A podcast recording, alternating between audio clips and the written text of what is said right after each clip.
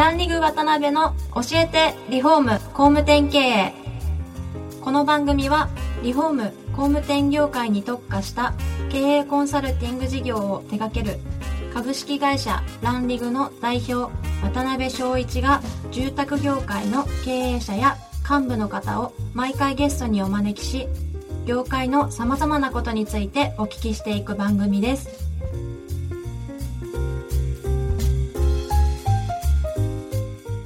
皆さんこんにちは。今週も始まりました。ランリグ渡辺の教えてリフォーム工務店経営。第55回目。前回に引き続き司会進行は藤井舞子です。渡辺翔一です。渡辺さん今週もポッドキャスト番組よろしくお願いします。よろしくお願いします。えー今回も前回に引き続き安田さんにお越しいただいてます。安田さんよろしくお願いします。お願いします前回まであの前職の、まあ、Y キューブのことであったりとか安田さんのことで、えーお聞きしたんですが、まあ、今回安田さんが今経営されてる BFI についてはい少しだけ、はいあの触れていただけたらなと思います。でどんな価値を提供するどんな会社として今一応カテゴリーで言うと、は中小企業に特化したブランディング会社なんですが、はいまあ、ブランディングっていう言葉しか、うん。まあ、皆さんに理解してもらえる近い言葉がないんで、はい。そういうふうに言ってるんですけど自分の中ではブランドっていう感じではなくて、えっ、とまあ、人とのつながりを強化するお手伝いっていう一つはまあお客さんですよね、はいはいはい。お客さんとそれから働きたい人、うん。あのまあ今まではね結構その人を採用するのとはい。お客さん集めるのって全く別の手法だったんですけど、はい。今は結構それがこう近しいものになってて、うん。お客さんの例えばメリットを考えると社員の給料をできるだけ下げた方がはい。商品って安く提供できるんですけど、まあ、そういうそのブラック企業にお客さんが来たがらないような時代になってきて、まあ、社員さんが楽しく働いている会社で自分たちも買い物したいっていうようなそこのなんかあの価値観が結構一致しだしてきてるんですよ。なるほど。だからお客さんがお客さん紹介するだけじゃなくてお客さんがそこで働きたいっていう知り合いを紹介したりとか、はい。働いてる人が逆にお客さん連れてきたりとか、うん。でそういう意味でまあそこの垣根がなくなってるんでまあ人とのつながりをまはい。あ作っていくっていうこととそのつながりを強化するうんっていうことがまあうちのメイン事業ですね。なるほどなるほど、はいわかりました。今回もちょっとそうですね時間もそこまでないんでまああの視聴者からの質問が結構たくさん来てるんでですね、はい。こちらを、えー進めていきたいなと思います、はい。そしたら藤井さんお願いします。はい、えー、はじめまして仙台で工務店をしております。安田さんに質問です。地域の方のつながりや紹介などで今まで安定的に年間10棟ぐらいの規模で新築を観光していたのですが新築を建てる人も年々減少し競合性も高くなる中で仕事をいただくのが難しくなってきているように感じます。今後もマーケットは縮小していくのは確実なのですがこんな業界の中で安田さんが住宅会社を経営されるとしたらどんな特徴を持った会社にされますか？結構面白い質問ですよね。面白い質問ですね。以前あれですよね安田さんご自身住宅会社、うんまあ事業やろうかなって検討されたことありましたよね確か。Y キューブ時代ね、はい、やっぱりその何屋さんやるかって考える前にはい。やっぱ元リクルートなんではい。気づいたら採用業やってたんであまあ B2B にいたから B2B だったんですよね。ーうん。だから B2C の事業ってまずやったことがなくて、はいで家ってその中で一番高い買い物じゃないですか人生で。そね。うん。でそれを売ってみたいっていう欲求がすごく湧いてきまして、はい、ギリギリまでね行ったんですけど、うん。結局やらなかったですね、なるほどね、はまあ、この方仙台で工務店されてて新築を毎年10棟ぐらいやってたんだけどもい。はなかなか厳しくなってきてる新築って売れなくなってんですか、もちろんあの建てる人がねやっぱり減ってますんでね、うんまあ、人口が減ってるっていうことですよね。そうですね。おっしゃるとりでまあ家はねあのどんどん余っていくでしょうからね、うん。空き家問題とかありますもんね。そうですね、うん。でこここの方はそうですね紹介とか、まあ、はい。そういう地域のつながりとかがやっぱマーケティングのメインだったみたいですよね。はい。はい。うん。10頭でも結構やってられる、えー感じですよね。その紹介だけとかで。そうですね。はい、ねはい。うんどうなんですかね安田さんがもしやられるとしたら。僕がもし住宅でその新築を売るっていうんだったら、はい。まあ僕だったら絶対建て売りしますね。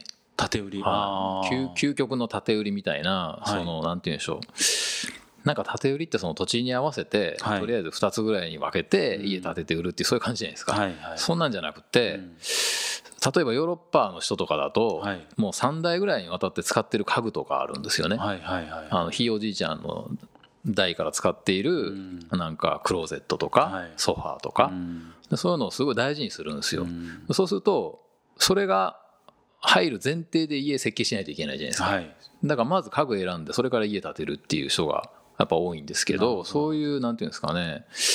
まあ家具とか食器とかはい。そういうのも含めてもうあのまだ買い手は決まってないんだけど、うん。もうたった一人だけ想定してお客さんをその人のために究極の建て売りを建てるっていうそういうのやってみたいですね。へはえまあ実際問題ねそういうのを欲しい方が一人でもねいらっしゃれば売れるわけですもんね その分上は。そうですね。なんかその、うん。まあ、基本的によく仕事のやり方としてそのはい。多くの人に受けるようなのってあんま好きじゃなくて、うん。できるだけだからもう採用も究極的に絞り込んでいくんですけど、はい。やっぱ家もあのそんな家買う人おるんかっていうぐらいまで絞り込んでいって、はい。なんか例えば17世紀ぐらいのフランス人のはい。なんか農家の暮らしみたいな再現した家とかそういうの建てると面白いですよね。ほど。10棟も結構あの多いのか少ないのかっていうと僕なんかそんな多く感じないですけど、はい。なんか少ない方が理想的ですよね。自分でやるんだったら、はい。はい。もう年間1棟とか 23棟とかでなるほどなるほど。でもう作ってる途中からうん。見学に来る人がいてはい。買いたいっていう人がいてうん。だからそこでのそのなんか生活シーンもひっくるめてその家っていうよりはそこで始まる生活みたいなもんを買ってもらうっていうそういう感じですかね。はそしたらそれをまあ売るためのストーリーも含めて、はい。そういうこうソフト全てを売るっていうものではなくていはい。ストーリーを売るみたいな感じになるんですかね。そうですね。なんかそこでの生活こういう人にこういう生活してほしいなっていうのを想定して、はい。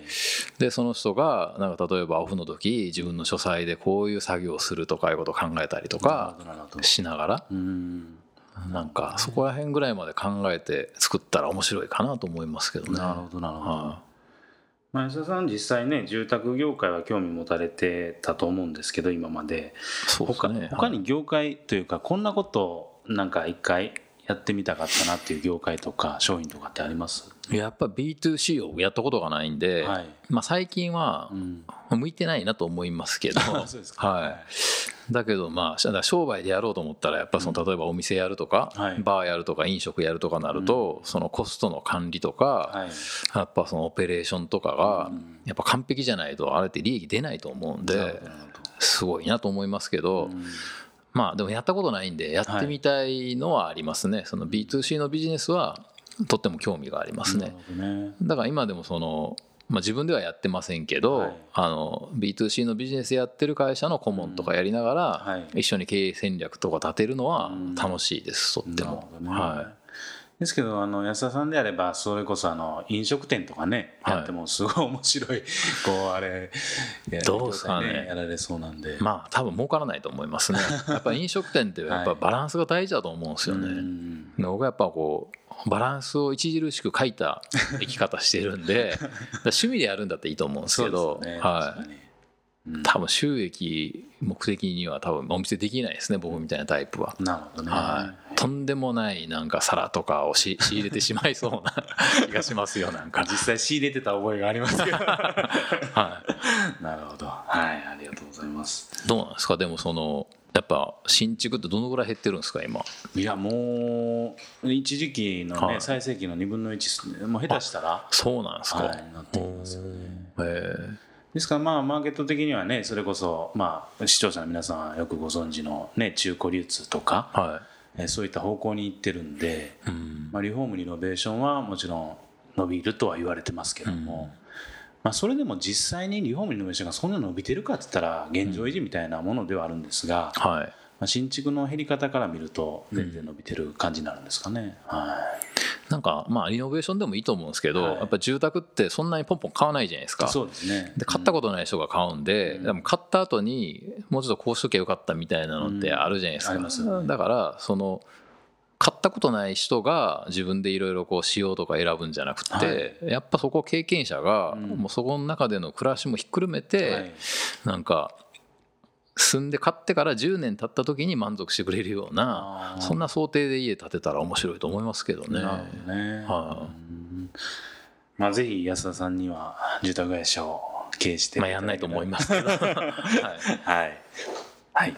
はい、えーまだまだお話をお伺いしたいのですがそろそろ時間が来てしまいました。次回も安田さんにはゲストにおいでいただけるとのことですのでまた詳しくお聞きしたいと思います。安田さん本日はありがとうございました。ありがとうございました。今回もランリグ渡辺の教えてリフォーム工務店経営をお聞きいただきありがとうございました。番組では渡辺や住宅業界の経営者幹部の方へのご質問を募集しています。ウェブサイトランリグにあるお問い合わせフォームよりお申し込みください。お待ちしています。